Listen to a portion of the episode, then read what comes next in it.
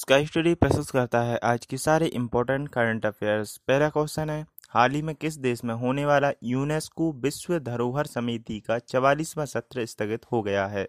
Answer है चीन। तो दुनिया भर में फैली कोविड 19 महामारी के प्रभाव के कारण यूनेस्को की विश्व धरोहर समिति का चवालीसवां सत्र स्थगित कर दिया गया है।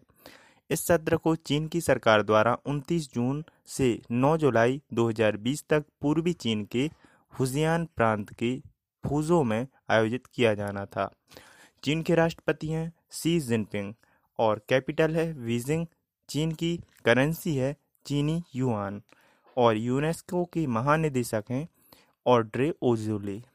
नेक्स्ट क्वेश्चन है, हाल ही में किसने जी ट्वेंटी देशों के F M C B G की दूसरी बैठक में भारत का प्रतिनिधित्व किया है?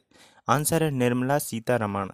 तो केंद्रीय वित्त और कॉरपोरेट मामलों की मंत्री निर्मला सीतारमण ने कोविड 19 महामारी के गहराते संकट के बीच वैश्विक आर्थिक दृष्टिकोण पर चर्चा करने के लिए सऊदी अरब की अध्यक्षता में आयोजित की गई जी ट्वेंटी के वित्त मंत्रियों और केंद्रीय बैंकों के गवर्नरों की दूसरी बैठक के वर्चुअल सत्र में भारत का प्रतिनिधित्व किया है। जी ट्वेंटी बीस देशों का अंतर्राष्ट्रीय समूह है, जो आर्थिक सहयोग का प्रमुख मंच है। हर महाद्वीप के विकसित और विकासशील दोनों देशों के नेताओं को एक मंच पर साथ में लाता है। नेक्स्ट क्वेश्चन है, हाल ही में किस देश ने भारत को एंटी सिप मिसाइल और टॉर्पीडो बेचने की मंजूरी दे दी है? आंसर है अमेरिका। अमेरिका ने भारत को Harpoon air launched anti ship missile और मार्क 54 लाइट वेटेड टॉर्पीडो की बिक्री करने की मंजूरी दे दी है। ट्रंप प्रशासन ने ये मंजूरी क्षेत्रीय खतरों से निपटने में, भारत की रक्षा क्षमताओं को बढ़ाने और मातृभूमि की रक्षा में मजबूती लाने के लिए दी है। नेक्स्ट क्वेश्चन है, हाल ही में केयर रेटिंग के प्रबंध निदेशक और मुख्य कार्यकारी अधिकारी किसको नियुक्त किया गया है? आंसर है, अजय महाजन। अजय महाजन को credit rating agency CARE rating का नया प्रबंध निदेशक और मुख्य कार्यकारी अधिकारी नियुक्त किया गया है। वह राजेश मोकाशी का स्थान लेंगे, जिन्होंने दिसंबर 2019 में इस्तीफा दे दिया था। नेक्स्ट क्वेश्चन है, पेटीएम जनरल इंश्योरेंस लिमिटेड के नए एमडी और सीईओ किसे नियुक्त किया गया है? आंसर है विनीत अरोड़ा। तो पेटीएम ने विनीत अरोड़ा को पेटीएम जनरल इंश्योरेंस लिमिटेड का नया प्रबंध निदेशक और मुख्य कार्यकारी अधिकारी नियुक्त किया है। इससे पहले भी एगॉन लाइफ इंश्योरेंस कंपनी के प्रबंध निदेशक और मुख्य कार्यकारी अधिकारी थे। सतीश कुमार गुप्ता की जगह अब उन्हें नए एमडी और सीईओ बना दिया गया है। पेटीएम के संस्थापक विजय शेखर शर्मा हैं और पेटीएम का हेडक्वार्टर नोएडा, उत्तर प्रदेश में है।